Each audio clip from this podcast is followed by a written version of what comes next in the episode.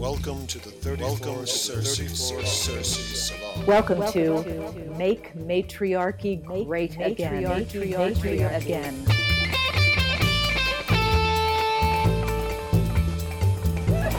est possible d'interagir tout au long de ce cours. Ich habe eine Preismarke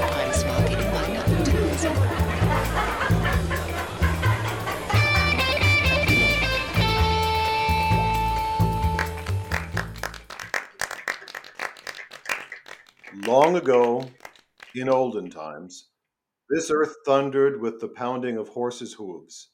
In that long ago age, women decorated themselves and sat on their horses.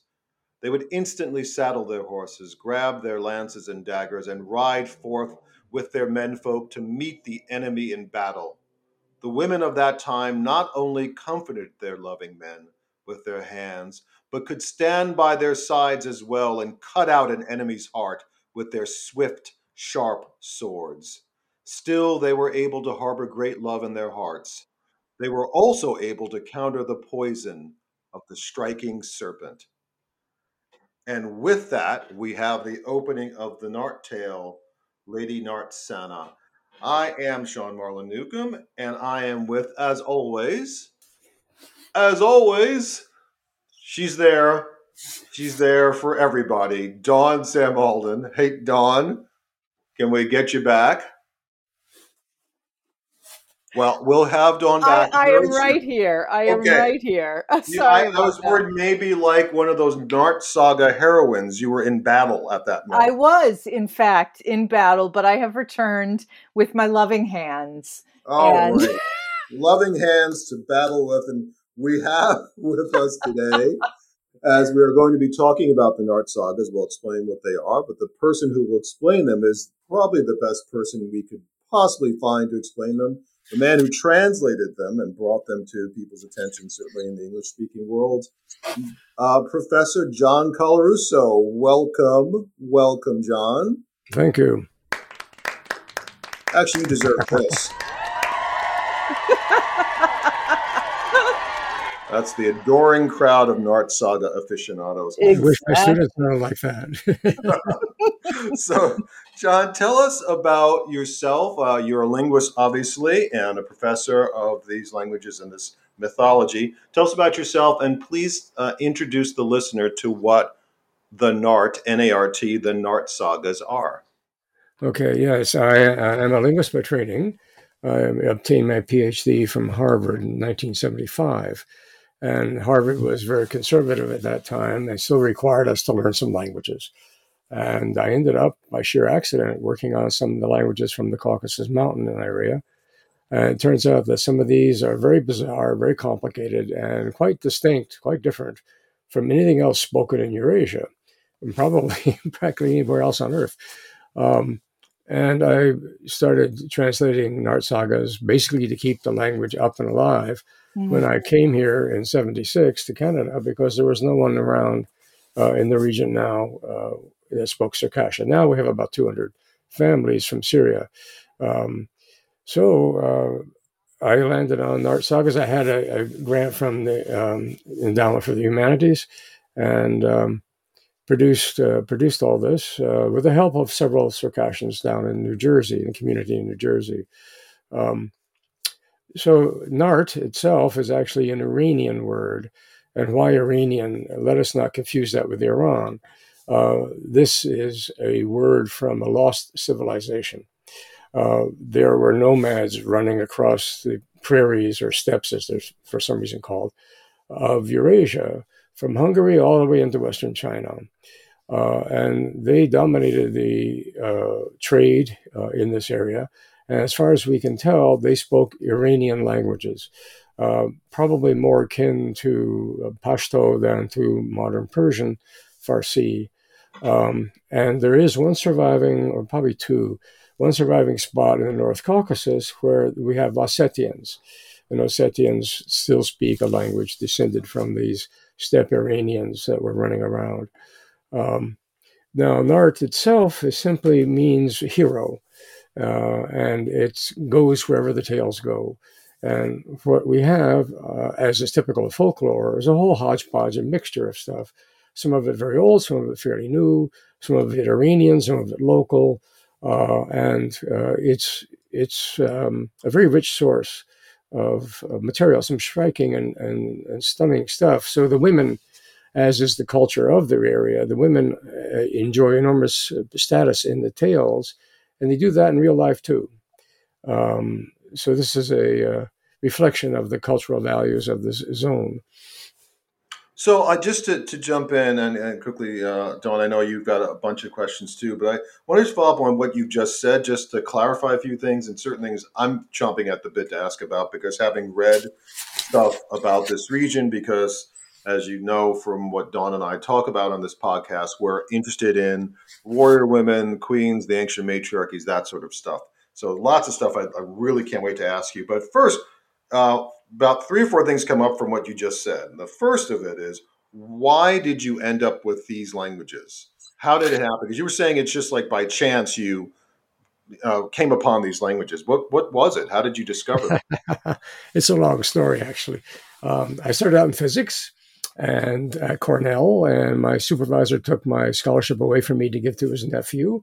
Oh uh, my goodness! Oh well, it was the '60s, and things like that happened. Um, so I ended up switching from physics into philosophy, and in philosophy we had to take Greek. And it turned out I proved to be a polyglot. I didn't know this, but uh, one of my Greek professors sort of uncovered this about me. And so I went for ancient Greek, and then I did a uh, master's. Uh, I did some Armenian, and uh, then I went to Harvard, and I did Persian, and I did Georgian, and on the side I did Ossetian because there was an old Ossetian man down New Jersey, about about four hour drive south of Boston. I was going to ask you about that too, because I'm from New York. I'm from Staten Island. Where in Jersey is this this community of North, North Haledon. Uh, where? Paterson. Paterson. Oh, Paterson. Oh, okay, yeah, up north. Okay. Mm-hmm. So not Paterson, far from. Okay. Paterson, Haledon, North Haledon. Okay. Um, so North Haledon, there's a huge mosque.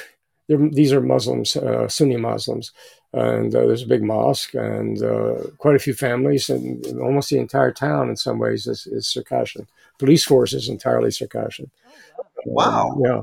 And um, but I was I was at Harvard, and this professor handed me a cassette he said, My friend says this language has only two vowels. I think he's full of, you know, whatever. And uh, would you listen to it and tell me what you think? So I spent a month transcribing this story in a language called Abaza. And in fact, it had only two vowels. Uh, wow. Uh, uh, uh. so they're, they're sort of the mirror image of what happens in most languages. Most languages, the vowels color the consonants, right? So ki, ki uh, is further forward in the mouth because of the E, uh, and k, car is further back. That's normal. Most languages do that. Not these languages, they do it the other way around. so the consonants color the vowel. Huh. And um, so it's, it's a very, very odd situation. And linguistically, they're extraordinarily complicated languages, very powerful. They, I, after Abaza, I did Ubykh. I'm one of the few remaining people that knows any Ubykh it went extinct pretty well. It had 81 consonants. Hmm. Uh, Abaza has 60 something. Uh, I learned a dialect of Circassian called Bjedo, um, and that has 68 consonants, I think. Um, so it's it's uh, it was a linguistic challenge, and it was an extraordinary set of languages. So they they're very very complicated, very expressive, um, and the language of the uh, tales is sort of archaic. It's bardic language, we call it. It's sort of more complex and rich than the usual conversational stuff.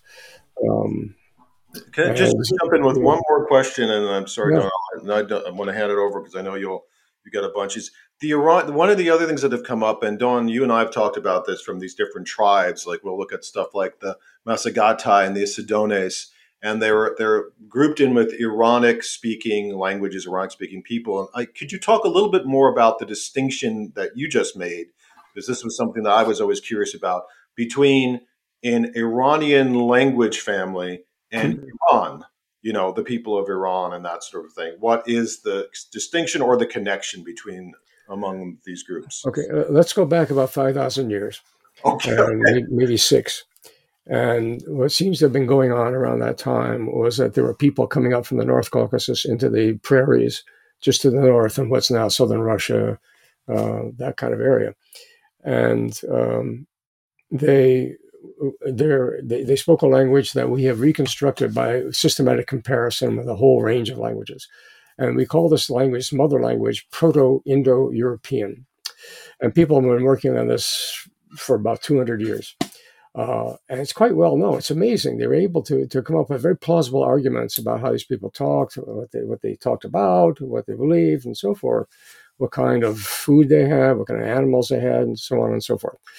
Um, and for example, the word for horse is hros in Norse and all that. It goes back uh, to a Proto Germanic hros, hros. And this is the same word as cursor, cursor uh, in Latin. So it means a runner, something very fast. Um, and uh, we build on that word by word by word. So this language differentiated. They, they invented, um, they domesticated the horse, the first ones to do so they invented a lightweight kind of wagon or chariot, and they started spreading all over the steppes. Uh, they started spreading into Europe. They're spreading down into India, spreading into Western China, um, in a world that at that time was quite wide open. So as they spread out, they lost touch with each other. Their local dialects began to differentiate from each other, uh, and you ended up with various what we call daughter branches. So the mother gave off daughters. And one of those daughters is Germanic, from which English and German and Norse and all that are derived. Another Slavic, Russian, and Czech, and so forth. And another one was what we call Indo Iranian. And this one group went down into India and sort of pursued their their um, own history, and you get all these languages of northern India like Hindi and Gujarati, Nepali, and whatnot. And another group stayed sort of up in the steppes and went down a little bit further to the west into what we call now the Iranian Plateau. We don't know what languages are spoken. Well, we know there was something called Elamite spoken there before, before this daughter group of Indo-Europeans went down in there and converted it. The one that went, the ones that went down in there became Southern Iranians, or sometimes they're called Western Iranians. It's a bit confusing. The Western Iranians is the older terminology the ones that stayed up on the steppes and pers- continue to pursue that kind of lifestyle, uh, we called uh, northern Iranians, and the older term was Eastern Iranians because they, they were thought to be further east of Iran. Um, and they they also became mercenaries for the Roman Empire and were brought into places like England and, and France and whatnot. And the reason we're wearing trousers and have jackets and shoes as opposed to togas and sandals is because we adopted the clothing of these people uh, as the Roman Empire was falling apart. Uh, so they, they had some very substantial impact that's generally not recognized. Um, and yet, uh, uh, if you study them a little bit, it, it, jumps out at you. Oh my goodness! Of course, I'm wearing trousers because of these these characters. Um, and trousers were more efficient in riding on horseback. Right. Um, so uh, their languages, they apparently quickly gave up their languages, settled down to the more easy life of, of uh, civilization, and adopted whatever the local language was. Although we do have traces uh, of things. Um, uh, Intish, you might recall Lord of the Rings, or like the Ents. Uh, Intish, this is from an Old English word, antisk, and it's actually an Iranian word for frontier. People from the frontier. Uh, Ukraine is a Slavic word meaning from the frontier, but it's unrelated. It's not uh, not part of that linguistic game I was playing. Um, so uh, when we speak of, of Narts, we have other words like this that pop up. And Nero in in Rome, Neros is from the same original word uh, in the mother language. Uh, Greek Greek has andros or an, aner, uh, possessive andros, android, and all that. For a man, that's also the same root. Um, and so we can we can do this linguistic game and we can find what we call cognates. We can find cousins, which are actually the same word descended from the mother, but in different daughters. Okay. Uh, so it's a tricky game, and there's lots of fighting and all that typifies uh, a vigorous uh, academic pursuit. Um, but it's amazing uh, that they've been able to do this. And I've played some small role in this, relating the languages of the Northwest Caucasus uh, also to Indo European. it was embraced by a few Indo-Europeanists, um, but I was later vindicated by the geneticists because they found the same link, Right. uh, genetics. Um, and the archaeologists are now interpreting material in a similar fashion. So we have three independent branches linguistic analysis, genetic analysis, and um, uh, archaeological analysis, linking the North and particularly the Northwest Caucasus to this Indo European culture uh, in, the, in the steppes. Actually, it has a name, it's Yamnaya You're culture. Right. Yes. We- We've, we've been talking quite a talking bit about- about the Yeah. Yamnaya. Yeah. Yeah. And in fact, um, the Circassian self designation Adir, uh, it sounds weird. The D is originally an R. Uh, actually, is the same word as Aryo, Aryan, uh, which is apparently what the, uh, let's forget the Nazis here. it's apparently what the Indo Europeans call themselves, and it just means person, people, which is the Hmm. most common ethnic self designation on Right. the planet. Right. Who are you? We're people. Who are you? You know, that kind of encounter. Right, right, yeah. We are the people, and who are you? Yeah, Yeah, right. you are the others. Yeah, Got that funny thing on your head. What's it called? A hat? What? You know, like- that kind of thing.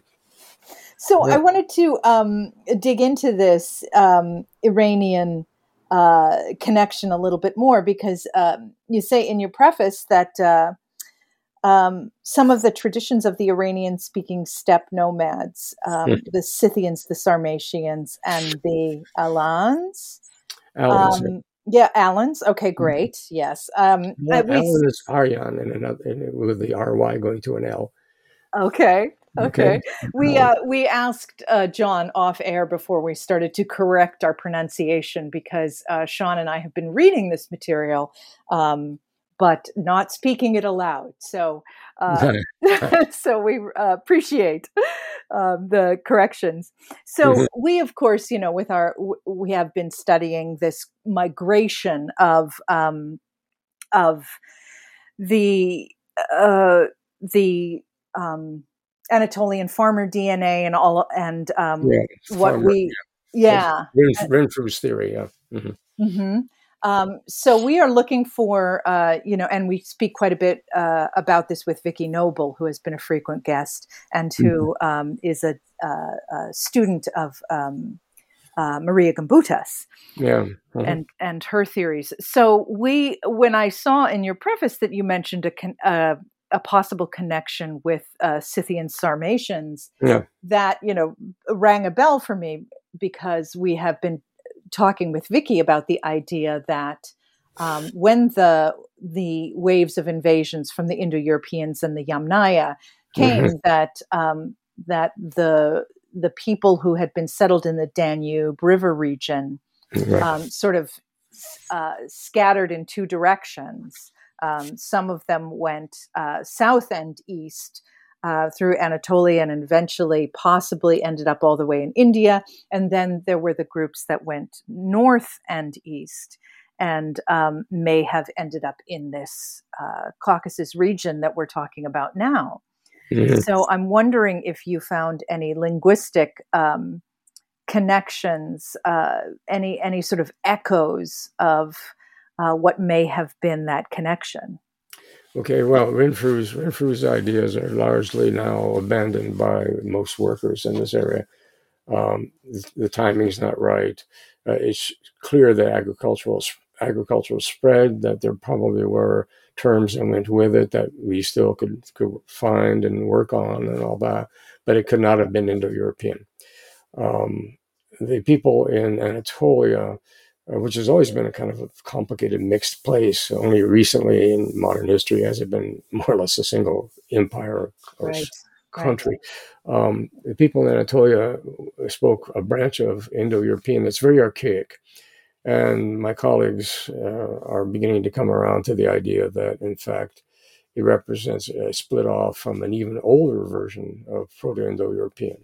So now we hear of, you know, original Indo-European or Indo-Anatolian, and we hear of, of uh, canonical or uh, normal Indo-European. That kind, these kinds of terms, they're not really settled yet.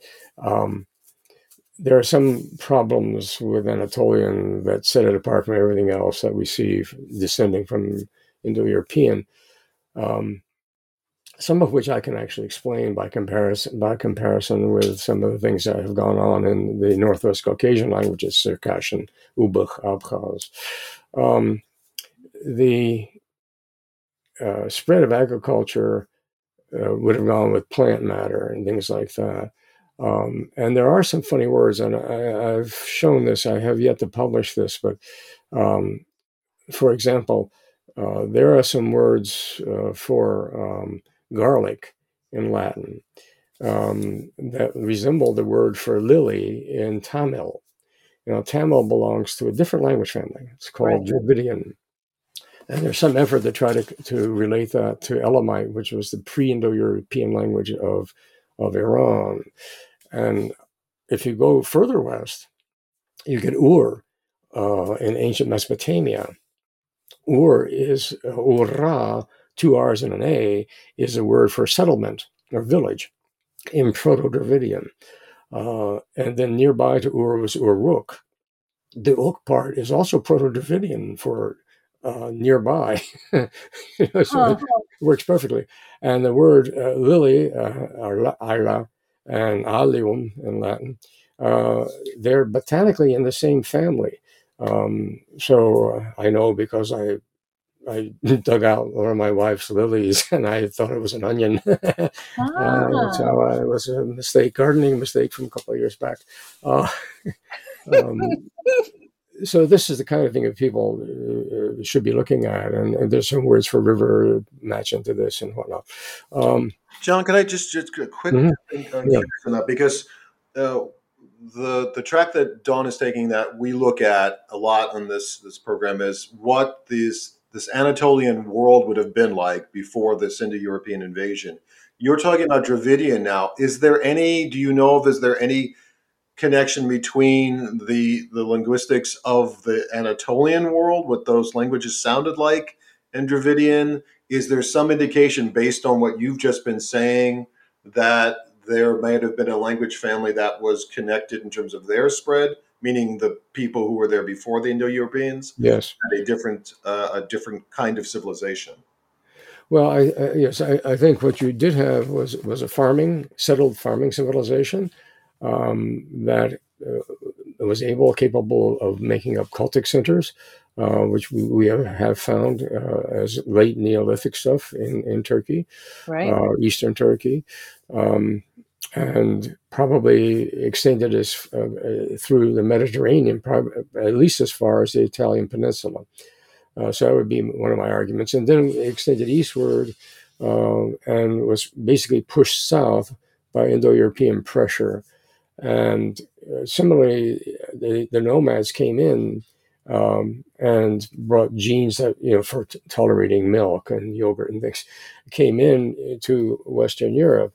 Um, and to some extent, they probably may have had a symbiotic, more or less peaceful. I know Maria Gimbutas, whom I greatly admire, um, uh, saw it more uh, of a kind of warlike encounter and patriarchy replacing matriarchy and these sorts of things. There may have been something like that, but uh, I've argued uh, with some looking at some Irish material that we actually have a fairly good case that they cooperated they provided security and meat, and the other people, the farmers, the, the older Europeans, provided um, uh, vegetable matter and fruit and, and, things like this and grains. Uh, so that between the two of them, they ended up making a kind of resilient uh, agricultural and economic base.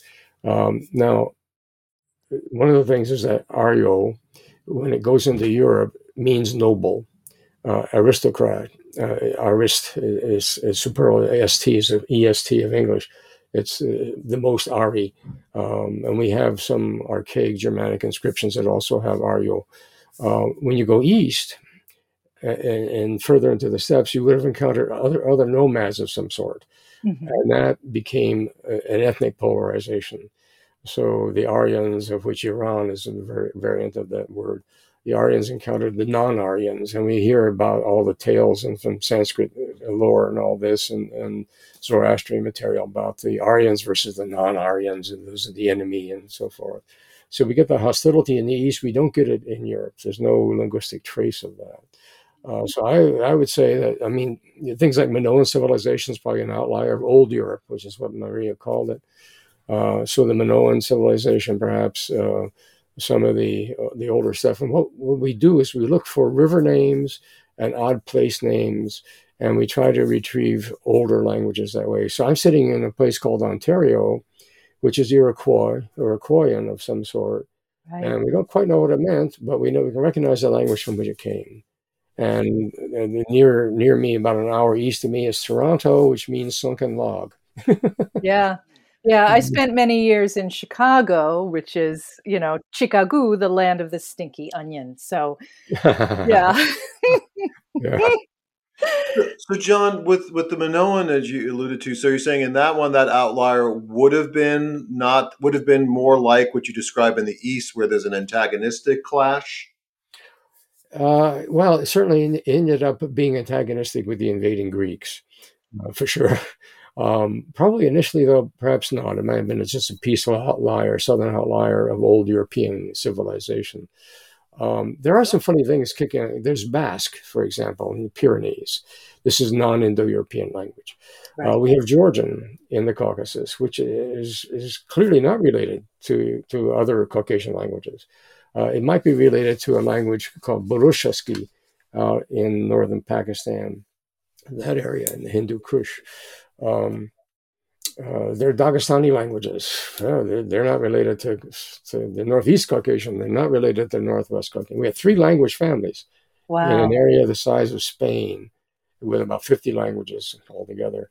Right. And they're distinct. So some of them may have been part of this spectrum of a kind of southern zone of agriculture, um, going from uh, Neolithic Anatolia eastward through Iranian Plateau and all westward into uh, into Europe. Um, so you have to look at uh, river names, old place names, and whatnot, and these often reveal uh, features of the earlier earlier languages that were, were in the region. And we do have these traces. We have the we have the Basque, we have the stuff from the Caucasus, we have Dravidian, um, we have Elamite, which people are working on. Um, so definitely so, indications of a people that traveled distances that were you know, for one reason or another, there was definitely travel there. Yeah, there it would have been trade in in uh, food, food items for sure. Interesting. Um, yeah, yeah. Dried out things that would have endured long uh, long trips. Yeah, yeah. So I have I have one more question before I turn this over to Sean. Um, is uh, in Adrienne Mayor's introduction, there's a tantalizing little little uh, thing that was that she dropped in there about um, the the language on the um, oh heavens now I've lost the page. Uh, the, the, vases. The, the vases yes. Yeah yes, yeah. Yeah that uh, they called you in um, to take a look at these you know quote unquote nonsense scratches you know on these vases and it yeah. turned out to be um, remnants of of their their sort of names like nicknames for the uh, for the characters. Well, it varies, yeah. Mm-hmm. yeah. yeah, yeah, So, um, oh, here we go. Yes, that the the the mysterious letters might uh, might actually be remnants of foreign languages, mm-hmm. and um, that uh, they were phonetic renditions of phrases that um, in in some of these ancient languages, Uzbek, Circass- Circassian, um, Georgian, but used with Greek letters. Exactly. Um, mm-hmm. Yeah. So tell us a little bit about uh, and and you know these were on um, illustrations of uh, Amazon warriors. Uh, yes. Mm-hmm. So tell us a little bit about how that came about. That's fascinating. well, Adrienne uh, approached me out of the blue um, wanted to know if I would help her uh, uh, look at some of these vase writings. Uh, I, I, didn't know anything about Greek vases, although I studied Greek. I never found them interesting. Um, and so uh, she was very clever. She would uh, write out or type out, uh, sometimes um, something scanned, what was on a vase. She wouldn't tell me anything about the pictures on the vase at all. And I looked at this stuff And I was helped by the fact that I was privy to efforts on the part of Circassians, Abkhazians, and all to represent their language uh, in Latin script uh, in an early version of the internet. So, um, language, language um, so- sounds, for example, like duh, duh, where it's different from tuh or duh because the larynx is actually shut. It's uh, you feel like you're choking when you say it. Uh. Uh, they often would write at T and D together, um, which is apparently something also done among uh, um, American Indians when they have similar sounds and are trying to represent some of them. Um, so I sort of had an introduction to to efforts to, to capture these these languages this way. Now they, they tend to use Cyrillic, um, modified Cyrillic orthography. Um, but in any event, uh, so having looking at some of this stuff, and I see a TD there, and I think, okay, that's probably a t. We call it ejective, ejective T. Uh, maybe this is a. Well, and I knew from linguistic work on Greek, that there was some dispute about how some of the Greek sounds were originally pronounced. And one of them was the letter chi, looks like an X, whether that was a, a k or that was a ch. Uh, because later, other other sounds in its series, so of called like theta and, and phi, became th and. Uh, so chi may have led the way in this phonetic shift that we see in the history of Greek. And eh, so there were lots of chi's here and there, and I was a little, okay, maybe it's a k, maybe it's a ch, you know, kind of thing. So, so often she'd send me something and I would say, this is a language, but I don't know this language and I don't know what's going on here. Um, here, you hear something that looks like a like a indirect object, or hear something that looks like a direct object, but I can't tell you anything more about it. Right? Uh, she sent me something else and I say, This is garbage. You're sending me garbage. You're, you're jerking me around. And she laughed and said, Yeah. Uh, because I had studied glossolalia, talking in tongues, uh, which you also get in, in sometimes in nonsense so, uh, songs, uh, tra la la, and things like that. Uh, and they lack certain sounds. They're not natural, they're skewed. Uh, so cuz and guz are generally absent. So I see a whole bunch of T's and P's and L's and stuff, and no cuz and guz anywhere. I say, yeah, this is probably just tra la la you know, and uh, let it go. But there was one particular vase uh, that deserves perhaps more focus here. And that was one that uh, had somebody saying no ra ra teblo on it. And I said, oh, okay, that's Circassian. It's got two R's in a row, and that's Circassian uh, phonetics. And I could even tell you what it means. It, it means this is this is the one who passed by went far away to a, a flat open area and stole something from these people. Okay.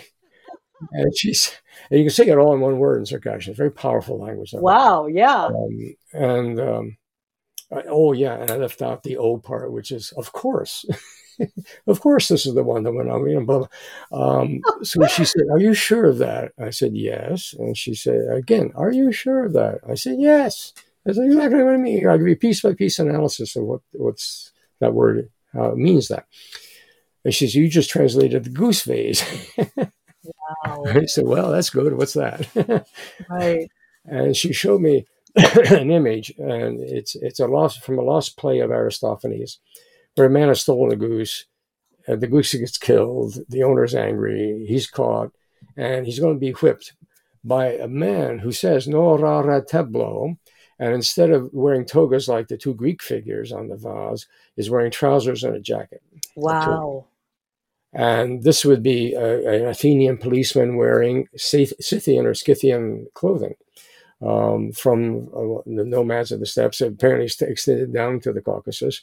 Uh, even down today, they still wear, you can Google Circassian dancing or something, and you can still see them wearing uh, clothing that's that's descended from from these old Scythian outfits, um, and from the trousers and, and jackets and, and, boots and all.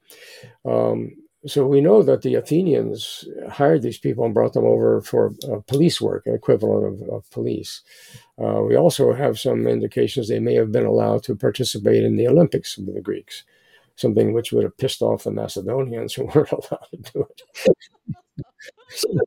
but um, um, it's it was extraordinary, and it was in fact uh, the, the vase is housed in a, a, um, a wing of the Metropolitan Museum in New York City.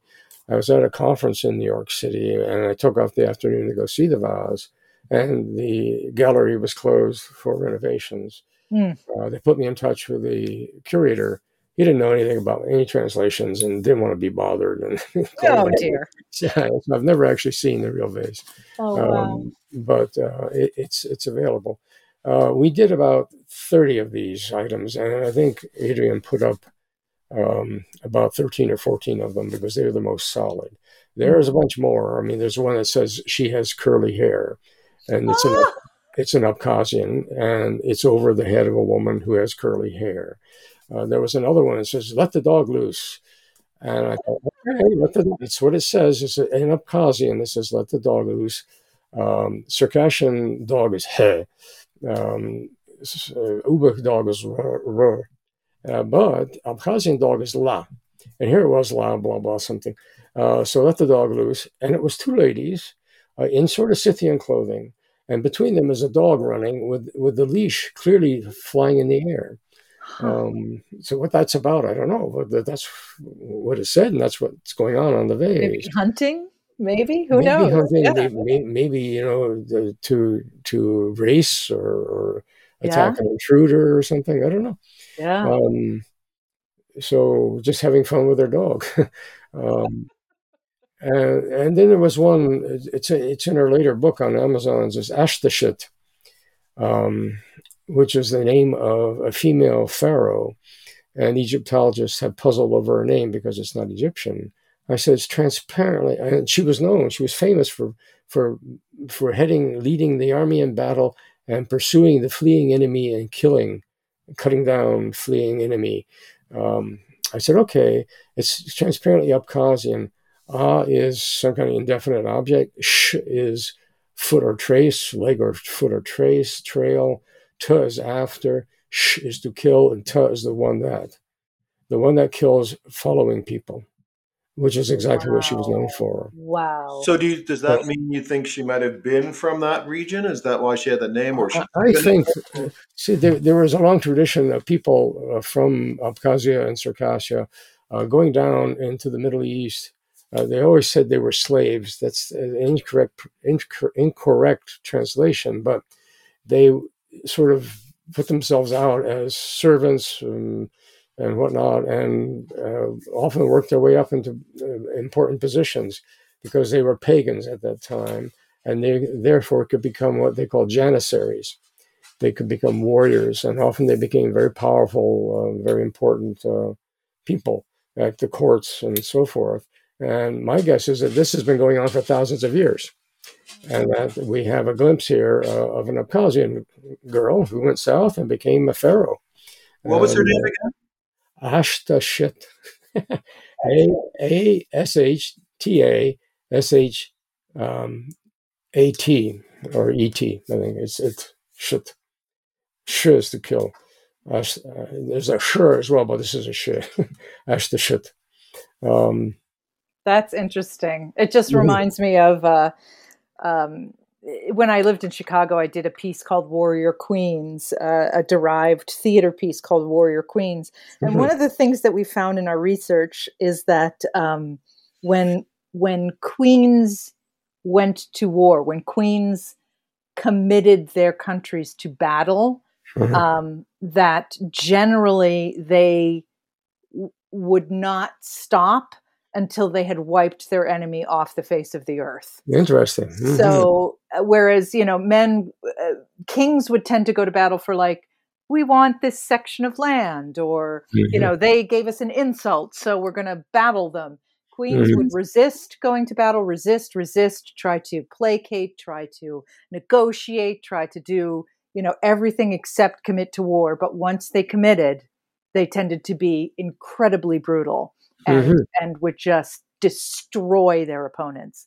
So the fact that this queen was known for cutting down people who were fleeing, Mhm. so they she had already won the battle clearly, Mhm. and they were running away, and she still wiped them out, is Mm-hmm. very much in keeping with that. Yes. Yes, and that's that's that's a nickname. It's also important to understand that, in particular, Abkhazians and Circassians, Ubykh as well, uh, had two names. They had a secret name known only by intimates in the close immediate family, and then their public name was a nickname. Uh, and so it's perfectly natural that this pharaoh would have had a, a nickname that also described her conduct in battle. That's fascinating. Yeah. That's incredible. Well, thank you so much. Oh, you're welcome. Then there's Amazon. yes, yeah. You want to talk a little bit about that before we launch into the individual sagas?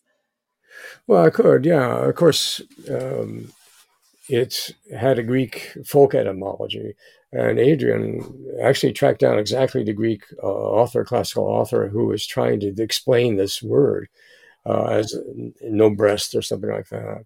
Uh, but one doesn't aim an arrow from the chest, although I have seen pictures of Mongol women doing that. Uh, normally, you pull it up to your cheekbone so you can sight right. at the arrow fly. Um, and also, none of the illustrations of Amazons on Greek vases are missing a breast.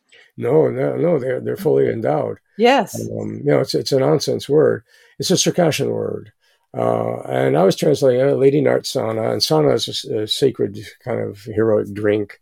We're not quite sure what, but we think basically just wine. Um, and uh, uh she was also called uh, Shitha, Shitha Guasha, uh, Shishla is January and Guasha's Lady, and the title comes after the, the name. So Lady January, don't ask. I have no idea what's going on there. Right. Um, Lady Nartsana, Nartsana Guasha.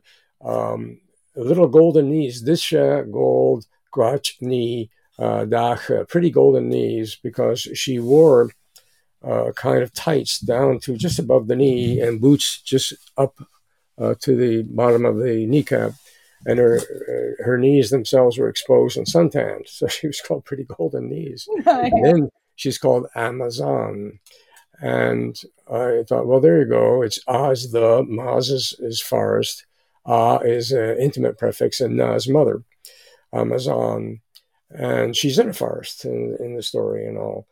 But it's also possible, and Robert Graves picked this up and mentioned this in his collection of Greek Greek myths um, two volumes with, from Penguin, or is by 800 pages, um, that the Amazons had some remote and mysterious connection to the moon. Okay, that's Circassian phonology. That's Circassian sound change. So Maz is forest and Maze is moon. But if Maza is not stressed, as it, is, it would not be in Amazon, okay, it comes out exactly like forest. so it collapses its vowel qualities. And so Maza in Amazon is actually ambiguous. It could mean forest mother or moon mother. But because she's in a forest, I translated it as forest mother. Um, but this is where the word comes from, transparently, and its associations and whatnot. And I assume, like like most of the culture in which these these ancient peoples were embedded, that it had very strong links to the actual nomads uh, north in the steppes. Um, and that uh, for some reason they, they had ladies that would fight. Um, and I guess you know eventually you know, they got older, settled down, and, and have a more routine uh, life. But uh, even so, uh, when the Tsar uh, was when the Russian Revolution was taking place, the Tsar had a protective coterie uh, or squad of women warriors from the Caucasus. Um, I don't know what happened to them. I think they were basically sent back to the Caucasus. Um, but uh, it's it's known that the women in the Caucasus would fight. Um, they enjoy enormous freedom uh, sexually, uh, socially. Their um, prescribed roles are very traditional, but they have enormous prestige for those roles.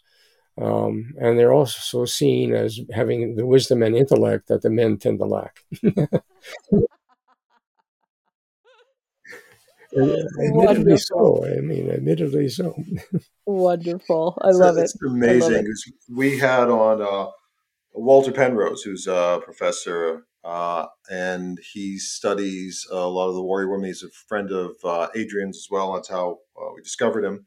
And in his book, uh, Post Colonial Amazons, he talks about the Circassian women, uh, the women of the Caucasus, I should say, and how they just continue to have that warrior tradition, like you say, right up until you know modern era. hmm Um, what, I, what I'm interested in too is that this we can transition to the stories this way is the Circassians specifically because you you I think that's the language that you specialized in that that was your entree to this world. And the Circassian women from so much stuff that I've read and encountered they are there's almost a mystical way that they're talked about. You know there's there's they there's so many different stories of the Circassian women throughout the millennia. So could you maybe tell us a little bit about just the the culture, the language, and women's uh, role in the culture. And also, since we're called Circe, I believe from what I've read from you, that's from a Circassian name, right? Yes, it is a Circassian name. Uh, it's the oldest, it's the first attested Circassian name we have because the Odyssey is a bit older than the classical period where we start hearing about Amazons, although there was an Amazon fighting at the war, Trojan War and all, Penthesilea. Um, the C's are pronounced cuz in the original Greek. So Circe was actually pronounced Kirke. And this is the sorceress, the enchantress uh, that Odysseus encounters in the Odyssey. And he stays with her for a full year um, while his men are, have been turned into swine by the magic of Kirke. Um, Kirke, it's not clear what it means in Circassian, but it is clearly Circassian because it's also the root for Kirkatai, uh, an early warrior band of some sort mentioned by classical authors. Uh, and it's the root for Circassian itself, because Circassian comes from the Italian cercas, and the CI is going to, or CE is going to be che automatically in Italian. Um, so Kirke becomes circe in Italian. Uh, why Italian? Because the Renaissance Genoese and Venetians had extensive trade with the Circassians for silk and silk garments. Um, and the the Silk Road was sort of coming to an end at Western Terminus um, in the hands of the Circassians, so to speak. With the rise of the Ottoman Empire um, and their efforts to try to, to cut in on the silk trade, um, um, the Italians sort of withdrew from their usual contact. And what they did was they took thousands of Circassians and transported them to Italy, um, where they and they diverted the silk uh, further north to keep it out of Ottoman hands and brought it down into Italy and made brocade garments in Italy uh, throughout the Renaissance using Circassian artisans. Um, there was a professor of, of uh, co- uh, history of costume, of all things, from Italy, contacted me some years back and sent me a map showing where they, the Circassians had settled. And the area between Naples and Rome was almost entirely Circassian. Um, and now uh, there's fair evidence that Leonardo da Vinci's mother was a Circassian. Oh, that's Um, interesting. That's and, fascinating. Yeah, and, and there was a Medici, uh, the one that became a, a cardinal. Uh, his mother was Circassian as well. Um, They're women- looking at uh, Da Vinci's DNA, I believe. They think they found Yes. the fathers, and now so you're saying the mothers may have been Circassian. Oh, very. Yeah. Well, Boris, Boris Johnson's grandmother was Circassian. Oh, they, keep, they keep popping up uh, in funny spots. Uh, excuse me. Um, the the women are, were were idolized in some ways um, for procreative reasons, for one one thing, but but also as a kind of stabilizing element in a society that was prone to chaos. Uh, so, for example, one of the very powerful uh, forces or obligations, uh, if you were in the Caucasus, this is true across the entire Caucasus, uh, was vendetta. So, if you killed someone from a, another clan, even accidentally, that clan had full full authority to go after someone from your clan to kill them. right. Only the men, not the women. They were not subject to vendetta. Um, and vendetta obligations persisted for seven generations. Uh, very serious. Um, they were they suspended only during warfare, and even there, sometimes there was confusion. Uh, you know whether uh, they should still be fighting each other like that. And if there was a fight between two men, a woman could stop the fight by throwing a handkerchief between them. Um, this is like almost like you know medieval romance kind of stuff. Um, but that was true until the early 20th century, perhaps even now. Um, It's like a football game too. It's like the referee throwing the uh, flag. yeah, flag. yes, that's probably where the referees got it from uh, from Renaissance behavior, chivalric uh, conduct, um, and uh, often sports are archaic. They have they preserve archaic features. Um, another one was that uh, more dramatic. If you were uh, desperate, you could try to sneak into uh, an enemy's village, find a woman, rip open her bodice, and put her breast to your mouth.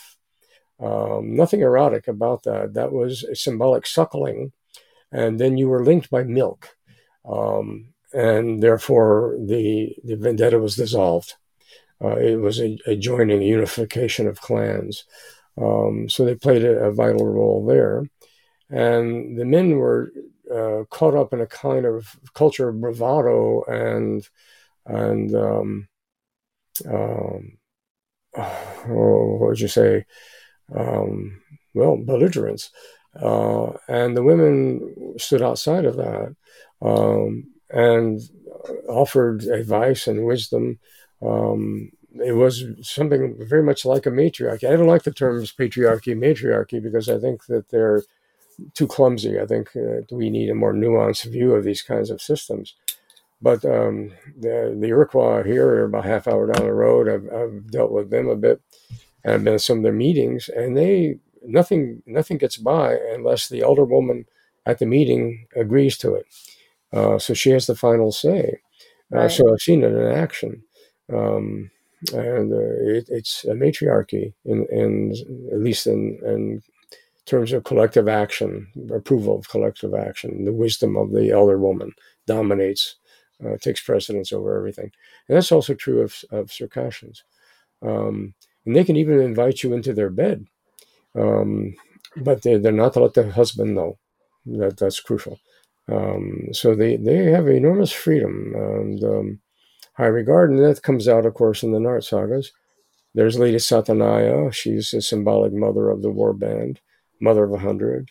Uh, there's Lady Adif, which is shining elbow. Uh, she's a crescent moon sort of woman. There's Lady Tree. And so this is the old Axis Mundi uh, folk theme that goes all across Eurasia. Christmas tree, Indra tree in India, pole, maypole, whatnot. But in Circassian, she's she's uh, a woman, and uh, this I is. do love.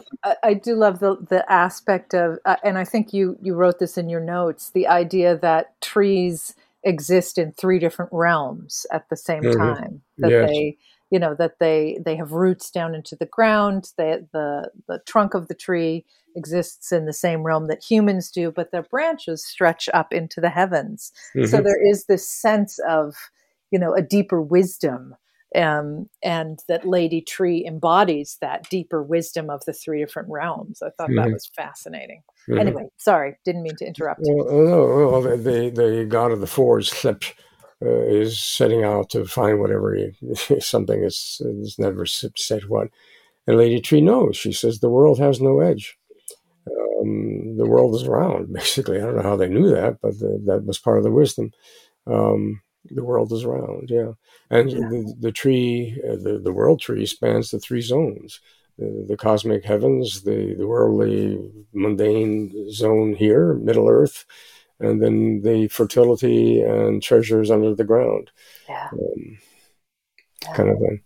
Fascinating. Well, that may yeah. be a good good way to go into some of the tales because there's the the magic apple uh, the tree with the magic apple, and that yes. is the there's the character of pronouncing her name Setanaya. Setanaya, yeah. Setanaya. She's very significant throughout all of these. Can you mm-hmm. just talk a little bit about her and her tales? Uh, uh, sorry. Yes, if you just uh, just say a little bit about some of her tales and just why well, she. Yeah, she's um, uh, she's comes from afar. Okay, so like Guinevere and King Arthur, she's she's not a native. Uh, she's uh, um, in a, a, city depicted as a labyrinth, and it's called the Rond. it's uh, hard to say, but Rond Rond um, And the elder a Nart leader, who's an old man for some reason, goes to woo her, and she mocks him. and um, there's a, humorous exchange, a kind of insulting back and forth between the two of them. And uh, he's determined to have her and abduct her. Um, but also, there's another question of abduction, and um, she has she has a, a, child that she rears in a grave mound and brings him forth. So she actually rec- re- has like a dead baby and resurrects him somehow. And he's gigantic, and he's to go out and and uh, save his uh, father or cousin. It's not his. The relationship is, is left indeterminate. Save him from a, a tre- treacherous feast, uh, which is also a theme in Russian lore, and um, he does so.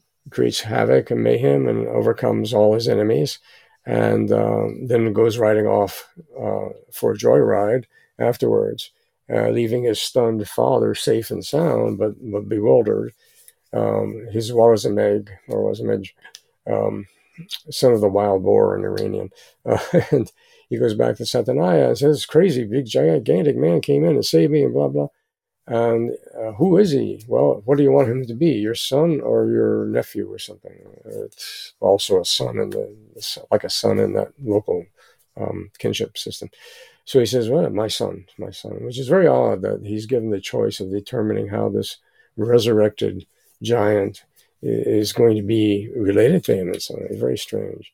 Um, she's also tricky. Um, and in, in tale, she wants to sleep with um, her half brother, her brother, Patharas, uh, who doesn't want to commit that. And that's a, that's a theme we see in the Rig Veda of ancient India, too, between the god Yama and Yami, his sister Yami, god of death.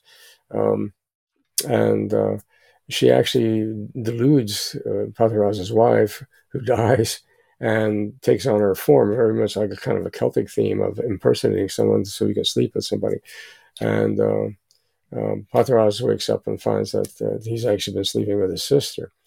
Uh, so that's a kind of that's that's something that suggests that we're actually looking at ancient theology here that these are these are humanized gods because that's a kind of the incestuous kind of thing is something that uh, comes up in funny places and generally suggests um, uh, theological implications because gods have problems finding mates because they're generally all descended from one god and they're all brothers and sisters and they end up having to commit incest to get more gods, you know, another generation of gods. Um, so there's that, and then there's one where she um, sees a beautiful flower and plucks it, brings it home, it dies.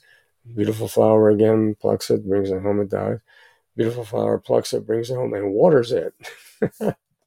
and then she says, uh, uh, fed.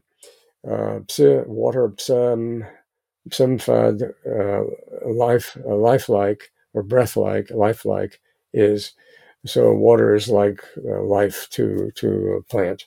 So she discovers what plants need, um, that kind of thing. Um, um, see another one where she is making um, some kind of a garment and in competition with a young man who is making a saddle and um, see which one can, can finish first before the day is over. And um, uh, he's beating her. So she turns and appeals to the sun and says to the sun, uh, Stop, please, so I can I have more day to finish this. of course, ignoring the fact that the, that the young guy would get more day too. But in any event, it allows her to beat out the young guy, and he says, "You're you're the best. You know how how to do these things." Uh, yeah, I, I wondered. I, am glad you pointed that out too, because as I read that, I was like, "Well, you know, he's getting more sun as well." So, yeah. but somehow that didn't seem to. Well, she's a she's a strong finisher, apparently. Yeah, there you go. Yeah, there you she, you yeah, consistency is not something you're going to get all the time in mythology and in folklore. It's it's notorious, and it drives my students nuts. And I say, you know, enter here, all ye who who are willing to give up on consistency and enjoy the tales.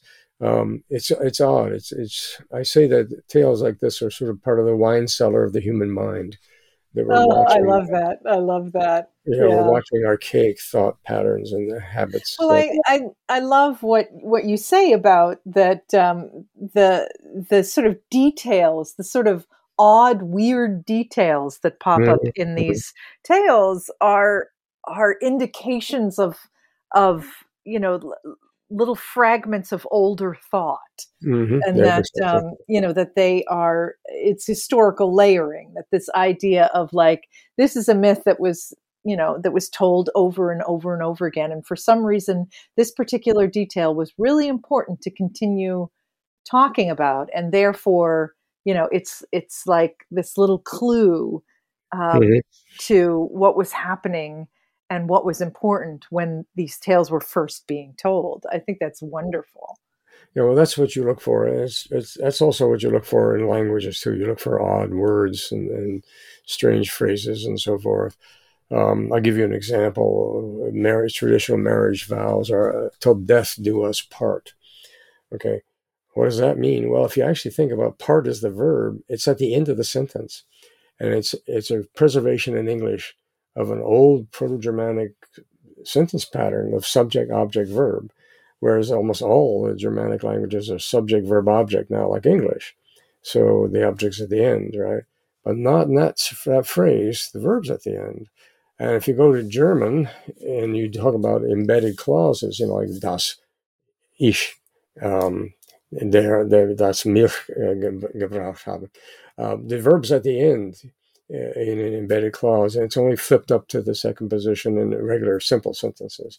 So it's a little tricky. You got to sort of just entangle that, and the student has to know some stuff about how things move around and so on and so forth. Yeah, that's Um, very present in Shakespeare as well. One of the Mhm. reasons Yes. why I I I think I enjoy Shakespeare as much as I do is I I grew up with a German mother, so I'm I'm I'm Uh, kind of used to the pattern of the verb being at the end of the yeah. sentence and and Mhm. this idea of sort of circular thought that Yeah, well, do, do you know what let means? And I'll kill him who lets me.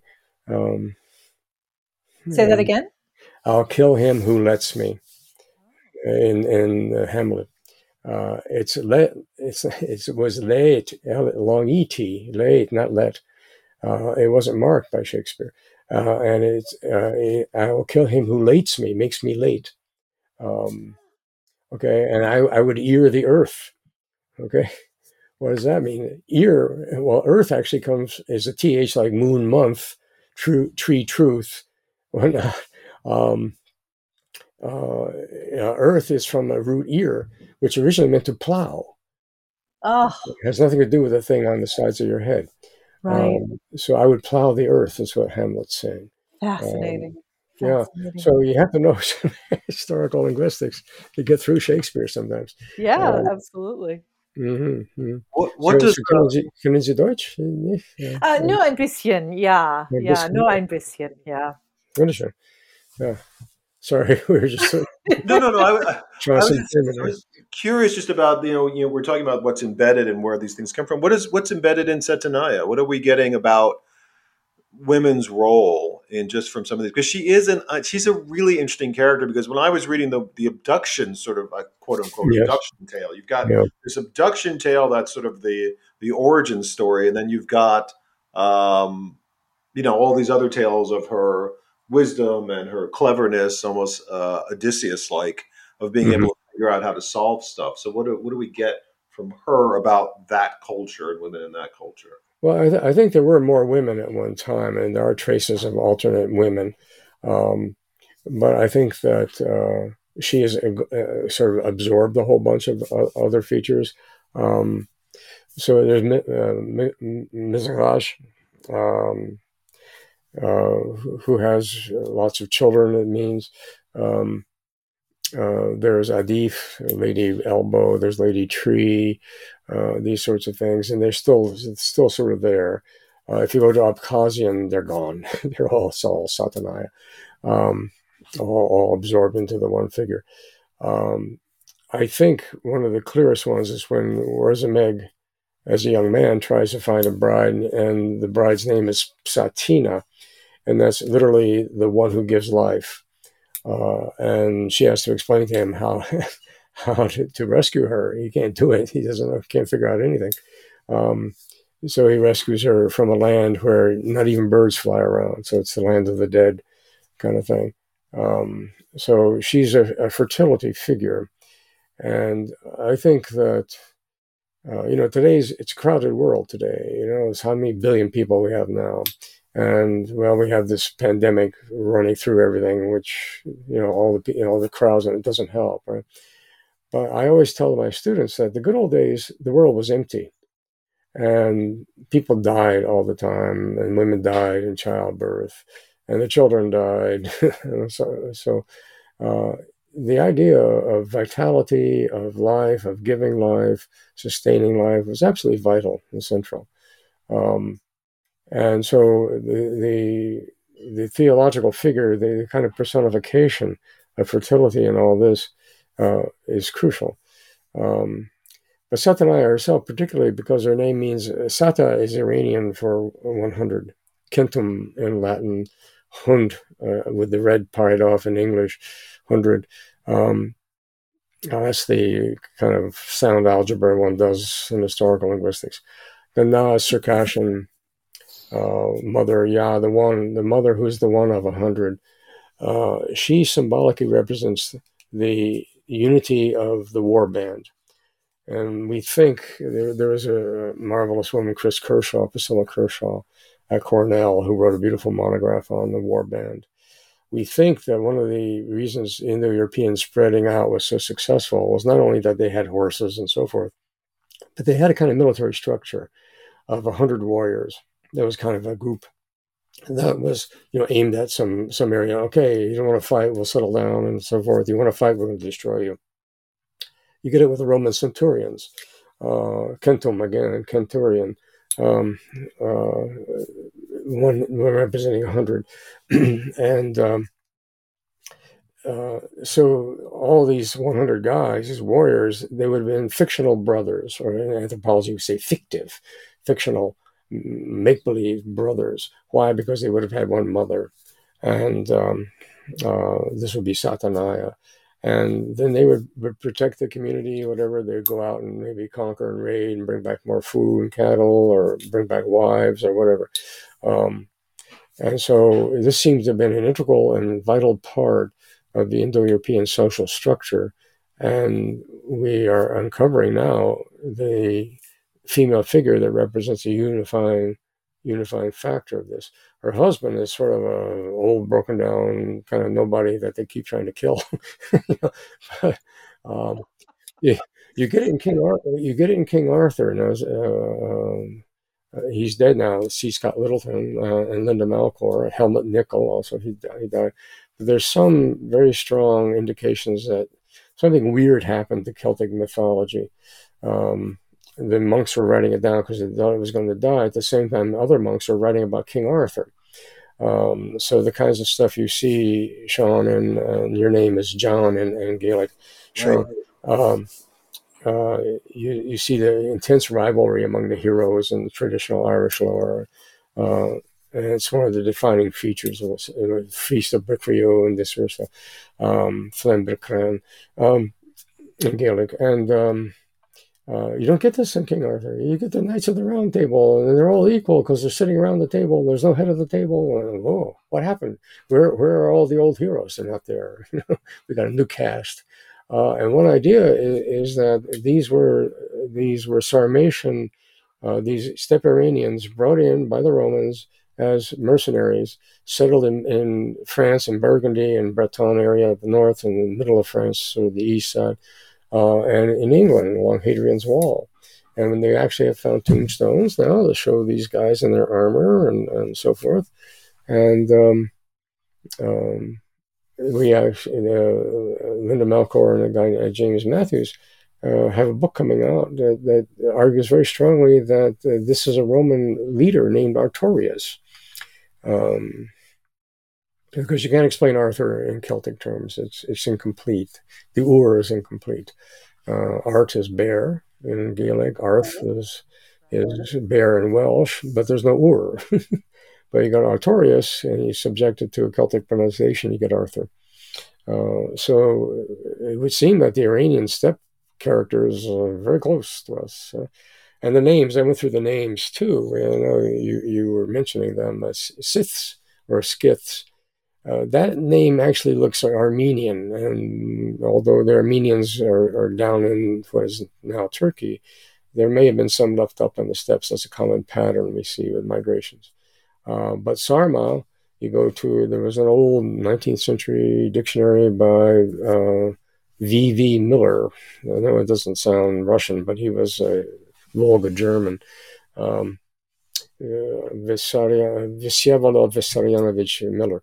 Um, Sarma, Sarma in Ossetian, older Ossetian, was free man. And the ta is simply uh, um, collective ending, so be the band of free men. Um, uh, Skuti was probably the word for puppies um, because dog was a, a, term for brave, a violent warrior. It wasn't a curse or derogatory title. Uh, and puppies would have been young people. So we, this is something Kershaw uncovered. Um, uh, and so uh, funny, come, come, back around to that dog being a good term, dog being a term in uh, popular hip hop usage and urban usage, meaning a guy who's a fighter, a dog, your dog. Mm-hmm. Yeah, yeah, same thing. I mean, these things pop up uh, independently from various various angles and new cultural sources and so forth, and they represent that wine cellar. You know, yes, uh, yeah. We like we like our little doggies, but they're also uh, formidable. Uh, can be formidable companions. Um, but Nogai, the Nogai, for example, this is they speak a Turkic language, but uh, it's Mongol for dog. It's a war band. Um, you can go to Russian byliny, Russian tales, and there's dog Kalintsar. Um, there's some kind of a Turkic enemy, and but he's prestigious and powerful, so he's called a dog, dog Kalintsar. Tsar is like well, Caesar czars. You know. um, so uh, let's see, Satanaya uh, establishes the war band as a kind of functional, unified social unit. Um, and then there's a question of berserkers, and that's I've worked on that too. Um, we have a, an ancient carpet dug up from the permafrost of Siberia in 68 or 67, and the place is called Pazyryk, P A Z Y R Y K, um, in Tur- local Turkic language and there's a picture on the carpet of a figure without a mustache or beard, wearing a kind of funny little hat, dressed in a kind of robe, holding a branch that has leaves and fruit on it. And in front of that figure is a man on horseback who has a big mustache, and you know that's typical male representation. And I think now, from the Nart sagas, that we can interpret that as Lady Tree, with this weird effort to try to represent a combination of human and tree, and um, uh, uh, the god of the forge, having um, encountered her and going to have a tryst and falling in love and making babies. makes a makes a baby. She makes Lady Tree gives off a baby um, Milky Way. Shishao. Shishao is milk. Shao is um, Kla's leg again, that's that sh from Abkhazian ash, that's your sh, uh, is leg or trail, and ro is um, a road. Uh, so literally Milky Way. Uh, and um, she gives birth to the stars. Very beautiful, very beautiful yeah. tale. Yeah, that is. That was one of the. Well, can you can you say a little bit about? I mean, maybe just as as we start to to wind down a little bit, the the warrior aspect, the warrior woman aspect of these, because there is the tale of course, there's the Lady Gunda, and then there is um, Lady Sana. You know, those two great tales. The Sana, in particular, which we started off with, which is a short tale and a really beautiful one. Mm-hmm. And as Adrienne points out in her book, is a parallel to the way the Greeks tell one of the stories of Achilles and Penthesilea. Right. yeah. yeah. I also thought it was really interesting that they point out in that very short tale, they make a point of saying that she had red hair, that she was a redhead. yes. Well, you have you have light genes uh, in in this region, um, and uh, the Abkhazians look more like Italians and have tend to have almost exclusively dark hair. But you go over the hills and start mixing with the Circassians, and you'll find people who quite pink and blonde haired or redheaded. Uh, and those those genes do pop up farther south occasionally, uh, much more so in the north. Um, and uh, there was a um, Circassian dialect group called Natro, Uh, Tro is um, white, and Naz eye, so light eyes, people with light eyes. Um, and when I was in uh, um, my, Maykop in the Circassian area, um, uh, I couldn't tell Russians from Circassians. Um, went up to a man, big heavy man in a navy uniform. He was all pink, and very light brown, uh, light light blonde hair, and I said, uh, "Shit, um, how's it going?" in Circassian. He turned to me and started talking right in fluent Circassian. Wow. Uh, uh, I was sure he was a Russian. I was just testing, playing Yeah. demo, testing things. Um, so yeah, Lady Narsana. I mean, there's there's um, uh, Satanik or Satana, uh, Shatana. The S has become a sh in Ossetian in the last 70, 80 years. Uh, Shatana, Satana, um, mother of a hundred again. Uh, Shakona, Shakona is Circassian for sh, hundred son, uh, mother, mother with a hundred sons. Uh, but Satana in in Ossetian has a beautiful tale where um, the her, her husband actually accidentally kills their son. He doesn't know because the son's been sent out to foster age to, to another family, and it's it's an accident with a knife at the dining table. And uh, a year goes by, and they uh, they forget about the son. They they're supposed to set a place, uh, uh, uh, food and plate uh, place to eat for people on the anniversary of their death. They forget to do it, so he he gets permission to leave the land of the dead, and um, goes and has uh, great hunting expeditions with his father. Then reveals uh, who he is, and um, he says he says to Satana, "There was this young man." You know, blah, blah, blah. She, said, of course, that's our dead son. And she she recognizes and goes running out after him, trying to catch him, and um, uh, the the son has left his ring with the father. She has the ring, takes the ring back, and she says, "Let me have one look at your face." And he says, "I can't. I'm uh, sundown. I'm going to be locked out of the land of the dead, and I'll have nowhere. I'll be wandering loose soul." And she says, "Here's the ring," and she throws it at him, and he holds up his hand and turns his face, and the ring lands on his finger, and she just gets a glimpse of his face for a brief second in the twilight of the setting sun and he's he just scoots into the land of the dead before the gates close. Uh, it's called the nameless son of, of um, Uruzmag. Uruzmag as well as Meg in, in Ossetian, Uruzmag. Uruzmag. Um, it's beautiful, very very poignant story. Yeah. They're really beautiful. That's But she amazing. knows, she understands uh, in Ossetian too. She understands what's going on uh, and what to do. Um, so I mean, it's today uh, there, there, there's there's uh, they still have enjoy enormous respect. I had um, a dinner at a house of a gangster, and uh, uh, when we got done eating, we went to a door. I didn't know what was going on. We all lined up on either side, and we started clapping in this rhythmic, unified way that that's typical of Eastern Europe and all. And uh, the door opens up, and there's an old lady and four young women in there, and they're covered in flour, and they've been making all the food, and they they received all these applause. And it's just like they performed a sonata or something at the Oh, concert hall. wow. It was really nice. Thank the people that uh, give you the sustenance. Absolutely. Yeah, absolutely, and, and make it make it palatable. And It's funny. I, it it makes me think of when I was a kid. I was at a Knights of Columbus banquet, and the guy gets out, and before they continued into whatever the banquet was going to be about, he thanked the ladies who made the spaghetti, and they all came out. oh, Everybody applauded for the women who did that. Uh, it reminds me of that. that's interesting. Yeah, very similar. Yeah, yeah. Yeah, very Um. So, just to, to kind of to, to wrap up, what Mhm. would you leave the listeners with about one that art sagas generally? Because we've you've done. I really want you to come back, and, and I'm sure Dawn does as well to talk more about these.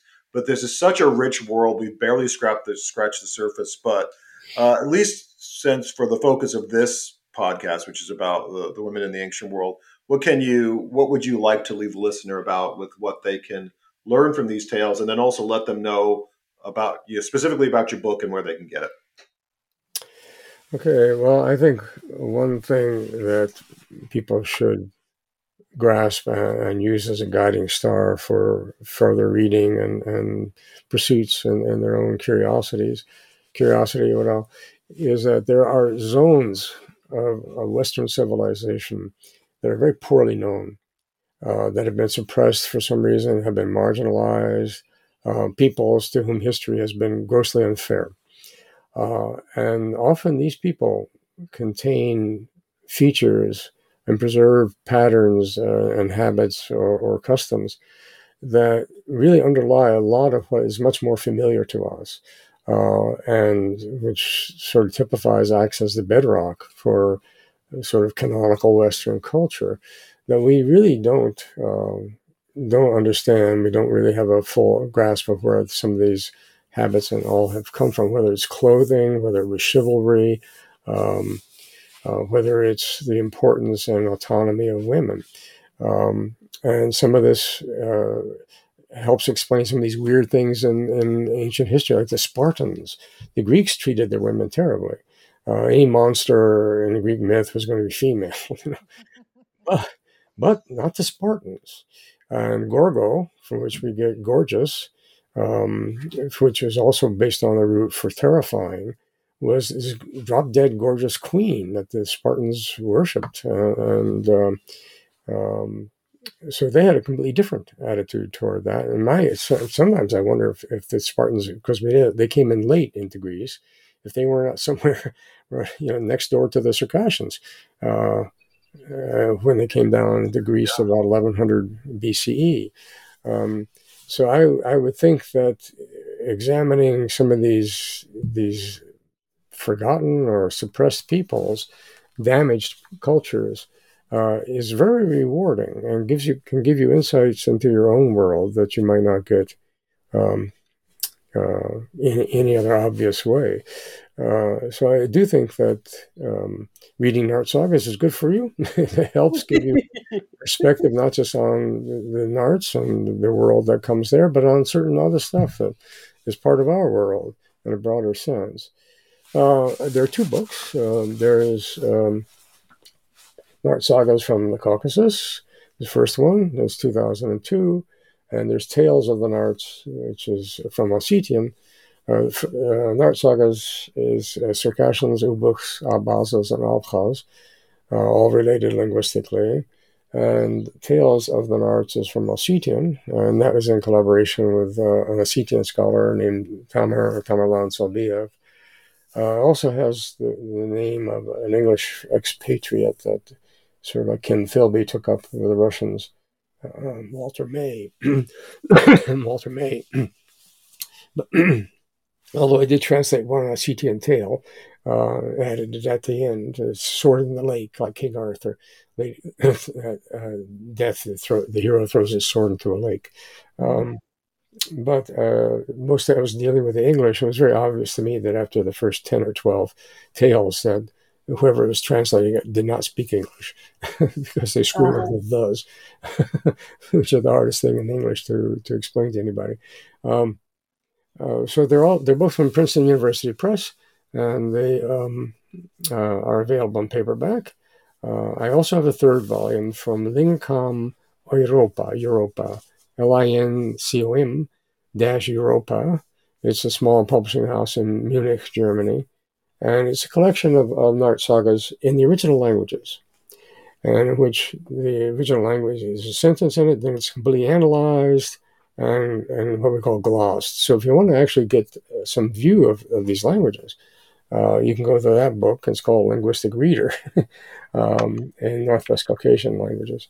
Um, and uh, uh, there are tales there in various Circassian dialects in this um, um, almost extinct language, Ubykh, and Abaza, and two forms of Abkhazian.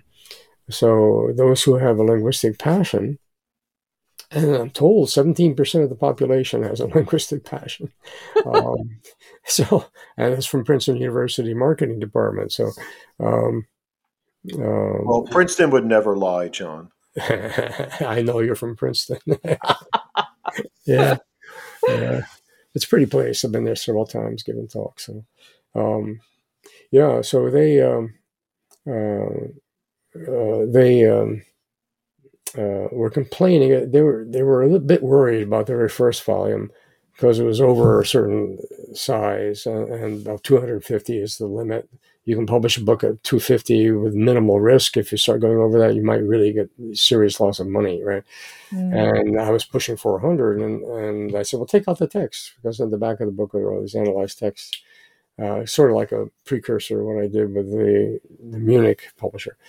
And uh, they said, "Oh no, we're going to leave them in." I said, "Well, then you drop down to about 280, and you're okay." And no, no, leave them in. I said, "Why? 70 percent of the population will buy the book just for those languages." And I said, "How do you know this? We know this from Lord of the Rings." Mm. yeah, volume three, where they have Tolkien. Um, and it's pronounced Tolkien, by the way. Uh, Tolkien uh, invented these languages and, and right, yeah. make believe texts. And I know people that became linguists uh, because of that. um, poor souls.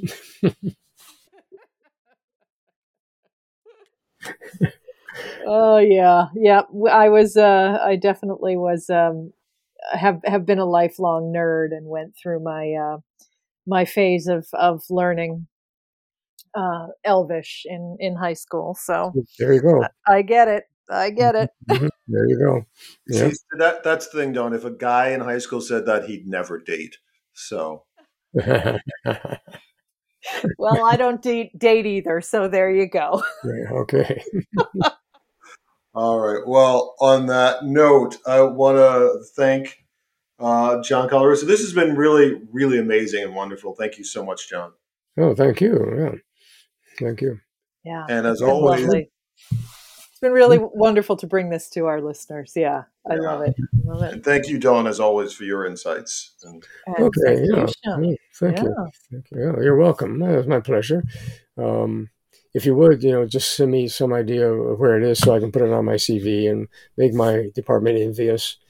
Absolutely. Will, we'll, send, we'll, send, it off to you. And on that, I want to thank all of our listeners. This has been the 34 Circe Salon, Make Matriarchy Great Again. Thank you all for listening. Take care, everyone, and blessed be.